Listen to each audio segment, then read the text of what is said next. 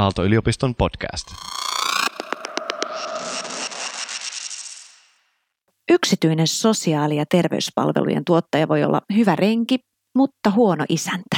Mitäs Teemu vastaa tähän? No, mä oon aika paljon samaa mieltä. Tietysti hyvä kysymys, että mikä on isäntä ja mikä on renki. Eli tota, edelleen Suomessa tämä sosiaali- ja terveyspalvelun järjestämisvastuu on valtiolla ja kunnilla ja, ja sitä kautta yrityksillä tota, on sitten kentässä oma roolinsa, mutta tota, kyllä mä näen, että yrityksillä myös on sitten oma niin kuin vastuunsa hoitaa ne tehtävät, joihin ryhtyvät niin hyvin kuin ikinä kykenevät. Puttonen ja Vilkkumaa. Vilkkumaa ja Puttonen.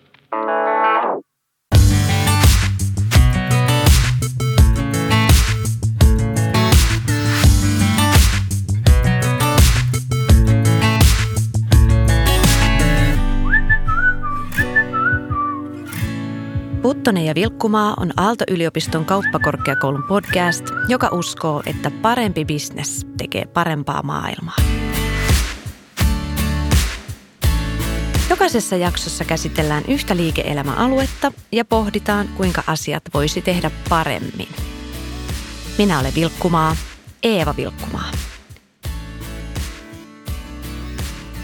Koronavirustilanne on aiheuttanut sen, että organisaatioiden toimintatavat ovat mullistuneet muutaman päivän sisällä, kun ennen näkemätön määrä työntekijöitä on siirtynyt etäyhteyksien päähän. Myös tämäkin podcast-jakso toteutetaan etäyhteydellä.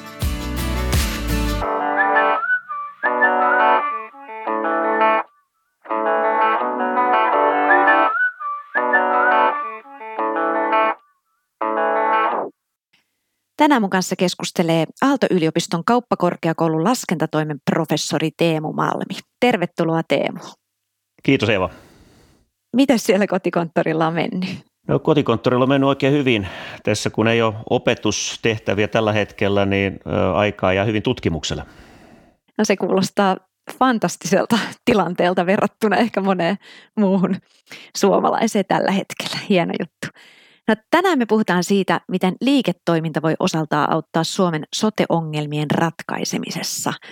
Mikä pitäisi olla yksityisten rooli suomalaisessa terveydenhuollon ja sosiaalitoimen järjestelmässä tulevaisuudessa? Entä missä menee yritystoiminnan ja julkisen toiminnan raja? Yksityisten palveluntuottajien tuomisessa tähän sote-kuvioon, niin yksi syy siihen on ollut tämä sote-kustannusten jatkuva kasvaminen. Mikä sun mielestä näissä sote kustannuksissa on se kaikkein keskeisin ongelma? No ongelma on se just, minkä mainitsit, eli, eli ne on kasvanut ja ne on kasvanut nopeammin kuin meidän bruttokansantuote jo pitkään. Ja, ja tota, tämä on nyt tavallaan kestämätön tilanne pitemmän päälle, että entistä isompi osa meidän – yhteisistä varoista menee tälle sektorille. Tietysti mielessä joku voisi ajatella, että se on väistämätöntä, koska väestö vanhenee ja, ja toisaalta niin meillä kehitetään entistä parempia ja, ja, monipuolisempia hoitomuotoja ja, ja hoidosta voidaan tehdä entistä yksilöllisempää. Mutta että, että jossakin määrin kuitenkin tämmöinen terve taloudenpito edellyttäisi, että, että tulot ja menot on jollakin tavalla tasapainossa ja, ja tämä ei nyt niin kuin tämän sektorin kohdalla ole näin ollut. Sitten voisi oikeastaan hyvin kysyä, että, että onko sitten valmius, että me tingimme maanpuolustuksesta tai, tai koulutus- ja sivistystoimesta tai, tai tien ja, ja väylien ylläpidosta sitten tämän terveys- ja, ja sote-sektori hyväksi. Ja nämä, on, nämä on totta kai vaikeita kysymyksiä, mutta myös nämä muut tehtävät yhteiskunnassa täytyy hoitaa ja ne hoidetaan meidän verovaroin. Eli resursseja ehkä on vähemmänkin just sen takia, että veronmaksajia on vähemmän tämän, tämän ikääntymisen johdosta ja samalla sitten nämä kustannukset kasvaa. Tämä on se hankala yhtälö. Mutta miten sä näet, että mitä me nyt voitaisiin tehdä, että tämä ongelma jollain tavalla ratkaisi? Varmaan se, mitä me ollaan niin tietysti lähdetty täällä Aalto-yliopiston puolella katsomaan, niin on se, että voidaanko tätä niin kuin toimintaa järjestää jotenkin järkevämmin kuin miten se nyt on tehty. Mitä mä sillä tarkoitan, niin, niin oikeastaan sitä, että – me ollaan katsottu, että, miten tämä Suomen terveydenhuoltojärjestelmä toimii. Ja, ja siinä tutkimuksessa on havaittu, että tässä on ihan jumalattomasti eroja esimerkiksi Suomen sisällä siinä, että kuinka paljon meillä on hoitopäiviä, vastaanottoja, erilaisia kirurgisia toimenpiteitä, leikkauksia ja niin edelleen.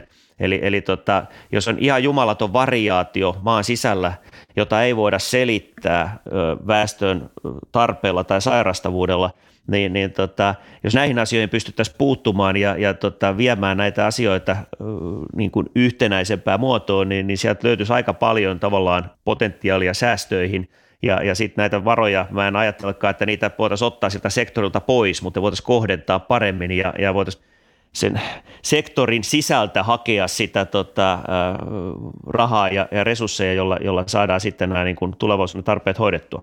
Eli näetkö sitten tämän yksityisen puolen roolin tässä tärkeänä, että, että jollain tavalla nämä toimintatavat sitten pystyttäisiin mahdollisesti yhtenäistämään ja, ja vähän niitä tehostamaankin, vai miten koet?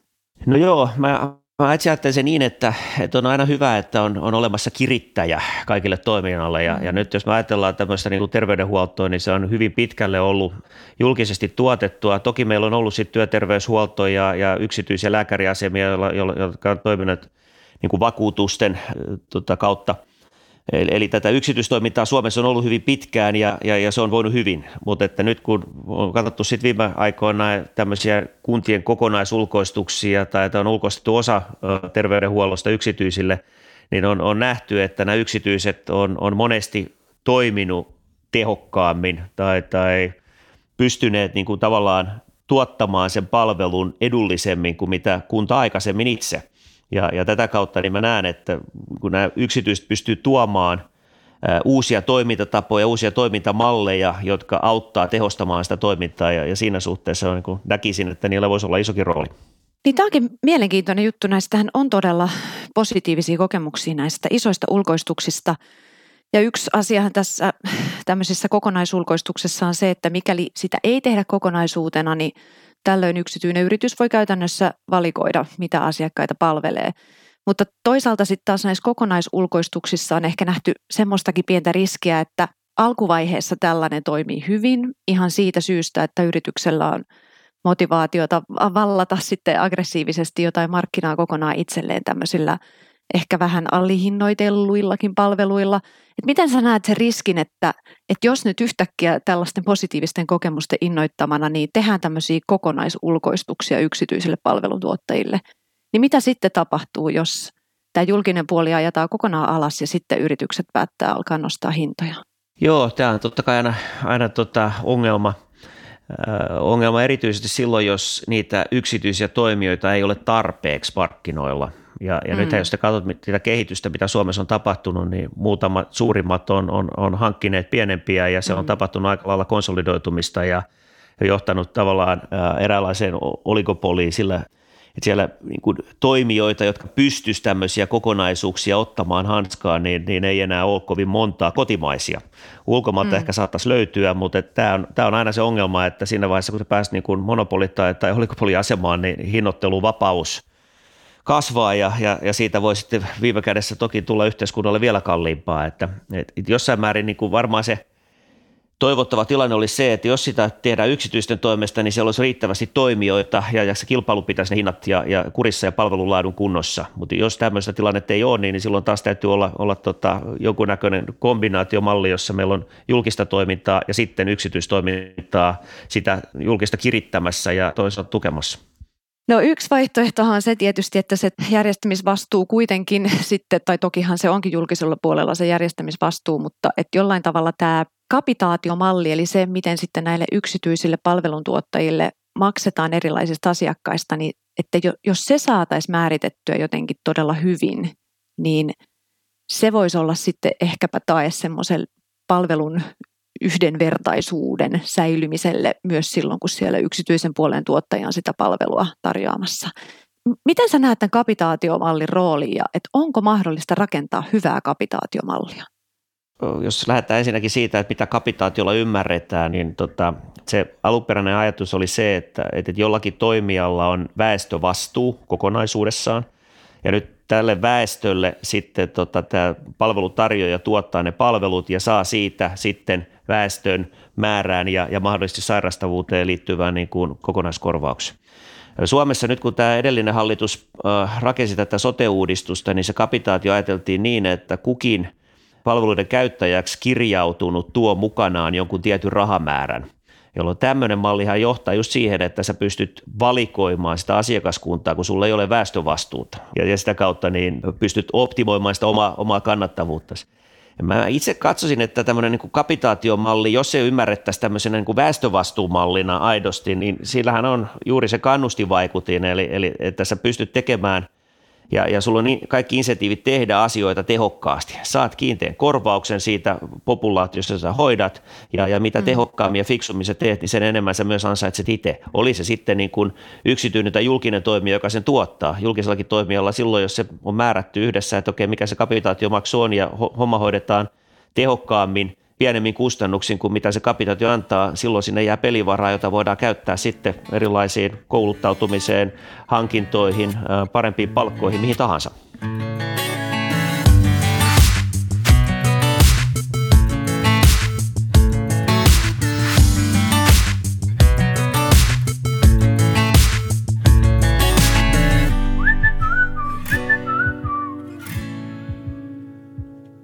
Mä muistan, että jossain vaiheessa oli puhetta tämmöisestä riskipisteperustaisesta kapitaatiomallista, eli otet, oltaisiin otettu niin kuin ikään kuin aika spesifiinkin tason ryhmiä, joilla olisi ollut jonkinlaiset samamoiset riskiominaisuudet ja sitten heille Joo. määritelty niin kuin tällainen räätälöity korvaus. Mutta miten sä näet tällaisen mallin, sitten tuli kauhean kohu, koska ihmiset näki sen niin, että heitä jotenkin pisteytetään yksilöinä, mikä ei ehkä ollut siinä se tarkoitus. Mutta on, onko tällaisella mallilla minkäänlaista tulevaisuutta, että se oikeasti hyvin heijastelisi? Joo, se lähtee kuitenkin siitä oletuksesta, että, että, että niin kuin yksi ihminen kirjautumalla johonkin, niin, niin saisi sitten, tois mukanaan sen rahan. Ja, ja silloin tämä on varmaan ainoa mahdollinen tapa, jotta tuon tyyppinen malli saataisiin toimimaan, että kaikki potilaat ei ole samanarvoisia, eli se potilaan niin kuin sairastavuus ja hoitoisuus niin, niin, niin määrittäisi sitten, että kuinka suuren korvauksen tämä palvelutuottaja siitä potilaasta saa. Et, et kyllä mä näen, että tämä, voisi olla tie, ja samahan sitä ajateltiin vastaavasti, että kun ajatellaan, että valtio olisi korvannut maakunnille, antanut näitä soterahoja, niin, niin sen maakunnan alueellinen väestön sairastavuus ja, ja ikärakenne ja muut niin olisi vaikuttanut siihen, että kuinka paljon maksetaan. Eli kyllä tämmöisiä niin kuin, korjauksia mun mielestä systeemissä tarvitaan, jos tähän mennään. Että jos sulla olisi vaikka viisi yliopistosairaaloiden ympärille rakennettua sairaanhoitoaluetta Suomessa, ja, ja tota, sitten nämä sairaanhoitoalueet lähtis kilpailuttamaan sitten sitä omaa väestöpohjaa, ja aina osaa siitä, sanotaan 100 000, 100 000, 100 000 tai jotakin näin, ja, ja jos meillä olisi niin kuin riittävä määrä sitten toimijoita siellä, mehiläinen terveystalo ja mahdollisesti jotain ulkomaalaisia, jotka oikeasti kilpailisi näistä väestöpohjista, mm. niin, niin silloinhan periaatteessa sillä porukalla olisi jo etukäteen tiedossa tämän väestöpohjan demografia ja muut, jolloin tämän tyyppistä pisteytyssysteemiä tarvittaisiin. Mutta mm. silloin kun me lähdetään siitä, että, että, että jokainen potilas tai, tai meidän kuntalainen tai asiakas, miksi sä haluat sitä kutsua, niin, niin tuo mukanaan jonkun rahasumman, niin, niin silloin on varmaan järkevää, että jossakin määrin huomioidaan se, että kuinka paljon hoitoa sä tarvitset. No jos yksityiset toimijat tulee nyt voimallisemmin tähän kentälle, niin Teemu, miten näet, että missä menee se yksityisen ja julkisen toimijan raja? Periaatteessa tota, joissakin maissa niin, niin suurimman osan kaikesta terveydenhuollosta hoitaa yksityiset yhtiöt. että et, et, niin kuin, tavallaan semmoista lääketieteellistä rajaa on hirveän hankala niin kuin määrittää, että missä se menisi. Mutta voidaan ajatella, että, että, että Suomessa ainakin on ajateltu pitkälti, että erilaiset niin kuin viranomaisten toiminnat, sanotaan nyt vaikka psykiatrinen pakkohoito ja, ja tämän tyyppiset asiat, joissa käytetään viranomaisvaltaa, niin näitä asioita ei voida yksityisillä antaa. Ja, ja musta on ihan järkevää. Mm. Sitten toinen tietysti kysymys tulee, että meillä on hyvin paljon harvinaisia sairauksia, ja, ja tota, jotka vaatii ihan älyttömän niin kuin erikoistunutta osaamista. Ja ne luvut, eli ne ännät siellä on hyvin pieniä, mitä niitä potilaita hoidetaan, niin on, on varmaan järkevämpää, että yhteiskunnassa on joku hoitaa tämmöistä niin kuin varautumista ja sitten näitä hyvin spesialisoituneita juttuja – jolloin jos ei sulla ole isoja volyymeja ja sulla ei ole useita toimijoita, jotka pystyvät asioita hoitamaan, ei ole myöskään kilpailuja, sen takia on varmaan niin kuin ajatuksellisesti fiksua, että, että, että niitä hoidetaan yhteiskunnan toimesta. Mutta sitten että voidaan ajatella, että meillä on paljon perusterveydenhuoltoa, jota yksityiset hoitaa jo. Nyt meillä on Länsi-Pohjan keissi, jossa mehiläinen hoitaa sairaalaa, jossa hoidetaan, toimitaan erikoissairaanhoidon puitteissa. Meillä on ihan hussinkin sisällä, otat vaikka silmäpuolen, niin, niin paljon leikkauksia tehdään ää, tota, yksityisten toimesta ja näin edespäin, että se niin kuin raja, että mitä yksityiset voisi tai ei voisi hoitaa, niin ei siellä kauhean paljon niitä toimintoja ole, joita he eivät voisi tehdä, mutta nämä tavallaan viranomaistoiminnat ja sitten toisaalta tämmöiset hyvin erikoiset, joissa luvut jää pieneksi, ne on ehkä ne, mitkä tulee ensimmäisenä mieleen, että niitä kannattaisi kuitenkin edelleen ja, ja pitääkin yhteiskunnan toimista hoitaa. No se kuulostaa ihan järkevältä linjavedolta. Mitä sä näet sitten vaikka, jos mennään vähän tänne sosiaali- ja terveyspuolen rajamaastoon, niin tämä vanhuspuolen. Siellä on paljon yksityistämistä tehty. On ja meillä on ollut sillä puolella skandaalejakin, mm. että, että, että, että tota, voidaan ajatella, että sielläkin se ongelma on ollut vähän se, että nämä yritykset, jotka sillä, sillä kentällä toimii, jotka siinä on tullut, niin, niin ne on totta kai pyrkineet kisaamaan keskenään ja valtaamaan markkinaa ja markkinaosuuksia ja siinä tohinassa ilmeisesti on käynyt vähän niin, että ei ole, ei ole pysynyt ne omat resurssit ö, mukana, mm. koska meillä on työvoimapulaa tuolla sektorilla, on, on vaikea saada ihmisiä, vaikka kuin yrittäisi. Siinä sitten helposti käy myös niin, että näitä palveluja tosiaan rakennetaan, mutta sitten niin kuin nämä skandaalitkin osoittanut, niin, niin välttämättä ei pidetä niistä laatukriteereistä kiinni, ja mä en sano, että se on ollut tietoista fuskaamista. Mm. Osittain on, on, on varmasti ollut niin, että on, on perustettu yksiköitä ja on yritetty rekrytoida sinne väkeä, mutta ei ole saatu. Tai on saatu väkeä, mutta sieltä on porukka lähtenyt saman tien sitten, kun saanut vielä paremman tarjouksen jostain. Eli tota, on rakennettu infra, mutta ei ole ihmisiä, jotka sitä kunnolla pyörittää. Ja tämä, tämä on totta kai johtanut sitten ongelmiin. Niin, ja tämä ei pelkästään, koko tämä vanhuspuolen ongelmat ei välttämättä ole pelkästään yksityisten yritysten juttu. Jotenkin semmoinen vaikutelma tullut välillä, että laitoshoidon purkaminen ja sen muuttaminen tehostetuksi kotona olemiseksi tai muuksi, niin siinä on ehkä vaan siirretty sitten kustannuksia tällaiseen omais- ja perhehoidon puolelle, eli, eli niin kuin osa niistä julkisen tahon ennen hoitamista tehtävistä niin sälytetty sitten perheenjäsenten kontolle. Se voi ajatella noinkin. Tietysti meillä on ollut niin kuin suosituksia siitä, että mikä osa niin kuin, äh, vanhuksista pitäisi asua kotona ja mikä laitoksissa. Ja, ja tota, meillä Suomessa, kun verrataan OECD ja muihin maihin, niin me, tämä niin kuin koko terveydenhuoltojärjestelmä on ollut selkeästi niin kuin laitosvaltaisempi kuin, kuin mm. monissa muissa maissa. Ja, ja nyt viime vuosina sitä on selvästi niin kuin purettu ja se näkyy ihan tilastoista, että, että meidän niin kuin tavallaan laitoshoidon paikat on, on pienentynyt selvästi ja se palvelu on siirtynyt enemmän kotiin. Mun mielestä se on hyvä kysymys ja oikea kysymys tässä on se, että, että onko se niin kuin vanhusten saama hoiva äh, laitoksissa vai sitten kotona äh, omaisten tai, tai julkisen vallan niin kuin hoitamaan tai yritysten hoitamaan, niin, niin missä se on parasta? Mm. Yksi niin kuin argumentti, mikä tässä on ollut esillä vanhustenhuollon osalta on se, että nämä, tämmöinen laitoshoito passivoi hirveän paljon ihmistä. Eli silloin kun ihmiset ei liiku, ne makaa sängyssä, ne tilat näissä laitoksissa on yleensä ollut aika pieniä, jolloin mm. tämmöinen niin kuin vanhusten aktiivisuus katoaa, ja kun se katoaa, niin, niin, niin kyllä siitä katoaa paljon myös sitten elämän arvoista ja tota, siitä, että miten mielekästä se elämä on. Eli, eli mä itse näkisin, että mitä enemmän me voidaan hoitaa vanhuksia muualla kuin laitoksessa, niin sen parempi se on heille. Ja tota, jos sitten meidän yhteiskunnassa niin, niin perheet ja omaiset kantaa osan siitä kustannuksesta, niin, niin tota, se nyt on tietysti yksi tapa ajatella, että, että me myös niin kuin pienennetään tämän sektorin taakkaa meidän verotuksella. Kyllä, ja tämä on tosiaan niin kuin sanoit, että Suomi on tässä ehkä laitoshommassa ollut niin kuin muita maita laitosmaisempi, niin varmaan heijastelee myös sitä kulttuuria, että, että Suomessa ei niin kuin välttämättä monet sukupolvet kauhean pitkään saman katon alla asu. Juuri näin. Eikä tuossa on hyvä mainita se, että jos ajatellaan, että meillä on riskejä, jotka, niin. jotka liittyy tämmöisten niin kuin yritysten voitotavoitteluun ja, ja sitä kautta heikompaan laatuun, niin, mm. niin eikä siinä ole muuta vaihtoehtoa loppujen lopuksi, millä me niitä niin kuin hanskataan, kuin se, että meillä on ensinnäkin on sopimuksia, niin se sopimuksissa on riittävän isot sopimussakot. Mm. Ja sitten sen jälkeen meillä on myös niin kuin aito valvonta. Eli kyllä se, se, se täytyy olla niin kuin fiksumpaa sen valvonnan. Joo, eli sä näet, että, että voi saada semmoisen hyvän tilanteen, missä voidaan hyödyntää tämä yksityisten yritysten tehokkuus ja, ja tämän kilpailuttamisen tuomat edut. Ja sitten tämä valvonnan Kyllä. ja hyvän sääntelyn tuoma niin kuin hyvän toiminnan tae. Nämä, nämä asiat on mahdollista molemmat saada. Hyvä näin, että on mahdollista yhdistää.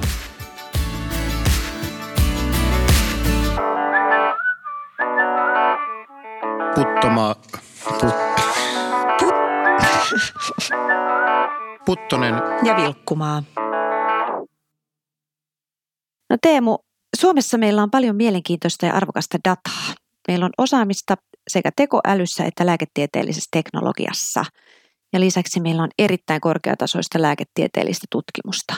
Mitä tässä nykyjärjestelmässä pitäisi kehittää just nyt, jotta näistä asioista saataisiin täysi hyöty Suomelle? Mä sanoisin, että me ollaan jo kehitetty erilaisia asioita tässä viime vuosien aikana, mutta että ehkä voisi ajatella, että se kehitys on ollut pikkasen hidasta.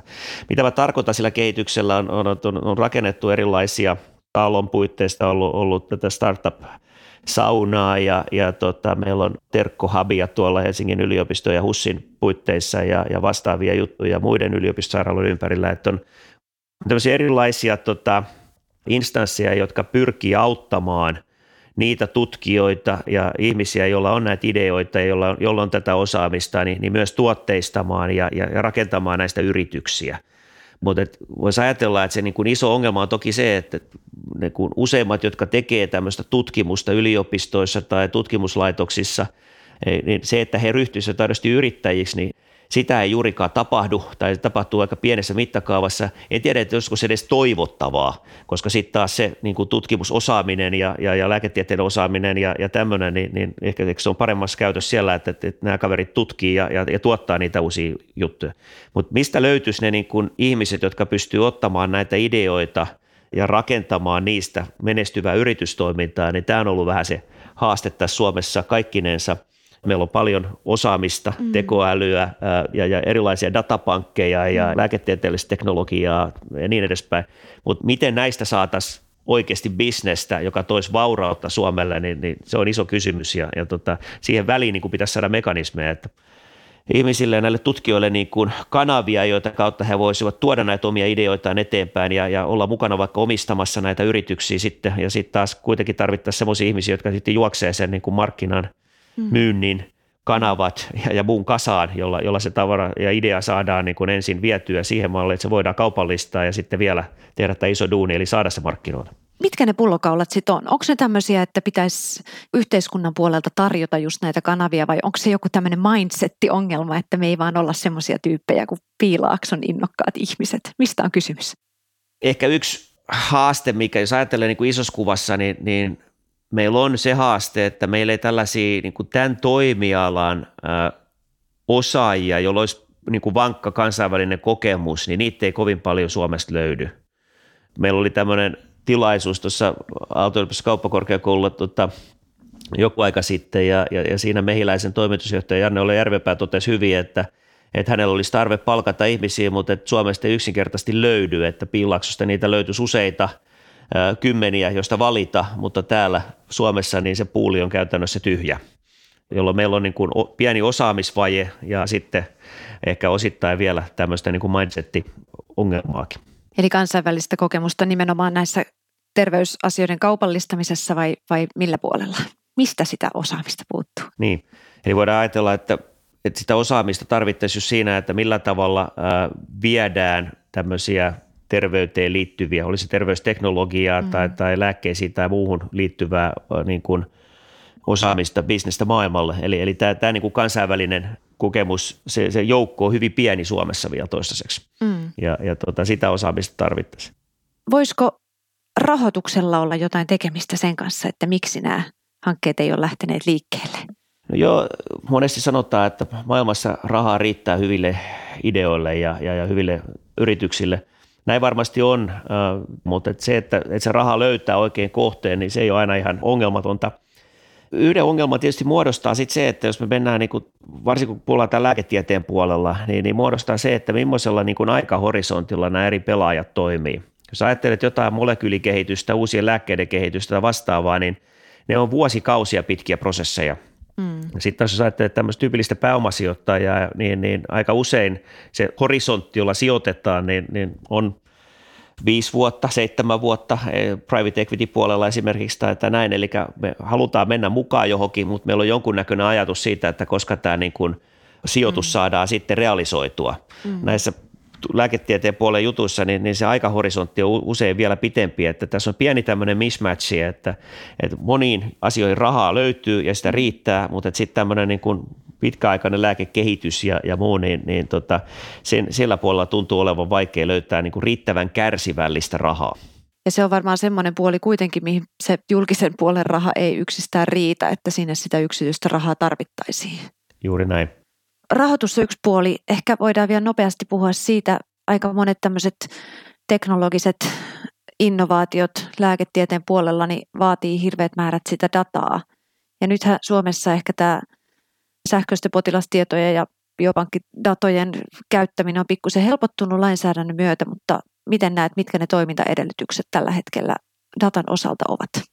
Nyt toi on taas äh, hyvä kysymys, että, että onko lainsäädäntö nyt niin paljon vapautunut, että tästä oikeasti voitaisiin lähteä tekemään bisnestä. Mä ymmärrän jälleen kerran täällä tämä yksilösuojakysymykset täysin. Mm. Jos jossain määrin niin kun ajattelisi, että, että kun Suomessa sitä dataa nyt on ja se on ihan älyttömän arvokasta, niin ei ainakaan mentä siihen moodiin, että yritetään niin kuin tavallaan – suojella sitä viimeisen päälle siltä, että kukaan ei pääse sitä käyttämään, että yritetään niin kuin tavallaan itse jotenkin keksiä, että mitä kaikkea sillä voitaisiin tehdä. Mm. Mä ehkä ajattelisin niin, että jos siihen niin kuin avaisi, avaisi sitä dataa, jos siihen riittää niin kuin lainsäädännölliset edellytykset, niin, niin mm. tota, myös ulkomaisille toimijoille sopimuspohjaisesti, että data tulisi hyödynnetty ei pelkästään suomalaisten, vaan myös kansainvälisten niin kuin suuryritysten ja muiden toimesta – nyt mä en tarkoita sitä, että me annetaan se data heille sitten ilmaiseksi tai pannaan vapaaseen levitykseen, että tehkää mm. mitä haluatte, vaan, vaan jälleen kerran, että sieltä varmaan löytyisi malleja, jolla tästä niin kuin datasta, joka nämä suuryritykset maailmalla lääkekehitykseen tai muuhun keskittyvät, näkisi arvokkaana, olisi valmiit sitä myös jotain maksamaan. Mm. Et jos me niin kuin liian tiukkapipoisesti katsotaan, että, että kuka se data niin omistaa ja kuka saa sitä käyttää, niin, niin mm. tota, me jälleen kerran tullaan missaamaan iso määrä hyviä mahdollisuuksia. Niinpä, ja ehkä data on aina yksilöllistä, mutta sitten kun kaikkien ihmisten data yhdistetään, niin niistä voidaan saada jotain sellaista yhteistä hyvää, mikä, mikä siihen yksilön datasettiin ei vaan redusoidu. Juuri näin, ja, ja meillä on tutkimuksessakin käytetään paljon erilaisia keinoja, joilla se tota, data anonymisoidaan, eli, mm. eli poistetaan ne niin kuin yksilöön liittyvät tunnistetiedot sieltä, ja, ja sitä kautta niin, niin sitä dataa voidaan silloin käsitellä niin, että se ei päästä koskaan palaamaan, että kenestä ne tietoja ja, ja näyte on hankittu. Aivan.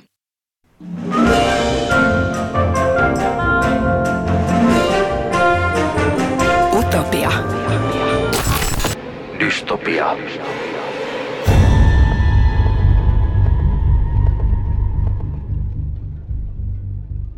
Tähän loppuun me tehdään vielä kaksi ennustusta.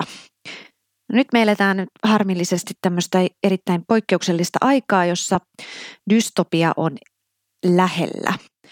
Mutta ollaan tässä vielä hetki. Mikä olisi pessimistisin näkymä suomalaisen sotejärjestelmän tilasta vuonna 2030? Ja pessimistisin näkökulma siihen voisi olla se, että meillä edelleen nämä nykyiset kunnat vastaa siitä terveyspalveluiden tuottamisesta pitkälti. Ja tota, miksi mä sanon näin, niin, niin nämä jokainen alue, jokainen kunta tyypillisesti optimoi sitä omaa kunnan toimintaa ja oman alueensa toimintaa, jolloin tämmöinen niin kuin tavallaan laajempien kokonaisuuksien näkeminen valitettavasti jää väliin.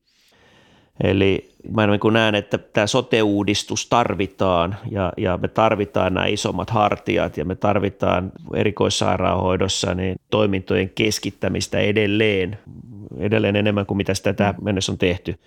Mutta sitten toisinpäin, niin mä näen, että meidän pitäisi alueellisesti turvata se perusterveydenhuolto ja, ja, ja vanhuspalvelut ja tämmöinen lähipalvelut ja, ja tota, edelleen se 2030 se huono tilanne oli se, että nämä palvelut eri puolilla maata on täysin eriarvoisessa asemassa, eli kansalaiset eriarvoisessa asemassa eri puolilla mm. maata riippuu siitä, missä ne asuu. Mm.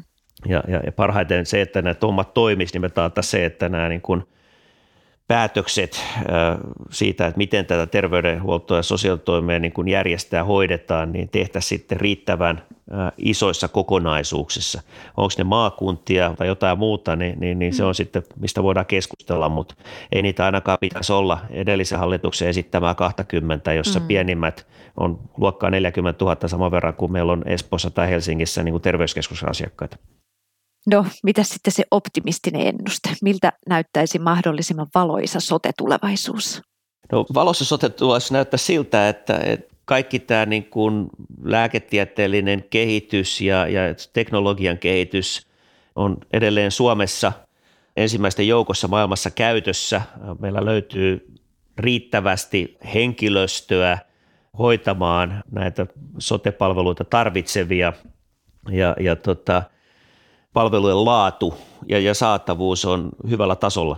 Eli, eli kyllä ne niin perusasiat on, on hyvin tavallaan yksinkertaisia ja ymmärrettäviä. Ihmisten pitää päästä hoitoon silloin, kun he sitä tarvitsee mm. ilman mitään tuhtuuttomia viiveitä. Kun he sinne hoitoon pääsee, niin se hoidon pitää olla hyvä laatusta – ja, ja tässä mä väitän, että Suomessa me ollaan aika hyviä tässä hoidon laadussa. Mm. Se, että saatavuudessa on ongelmia monessa paikkaa, ihmiset joutuu jonottamaan, niin se on ongelma. Ja toisaalta ongelma on nämä kustannukset. Eli mm.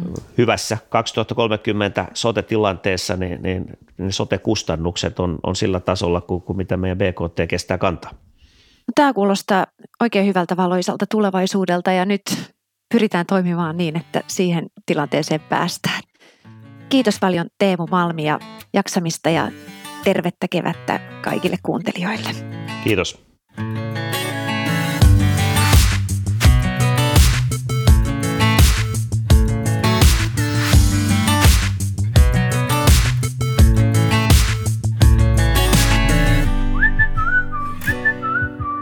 Tämä oli Puttonen ja Vilkkumaa. Löydät kaikki jaksot Spotifysta ja Apple Podcasteista. Podcastin tuotti Jaksomedia.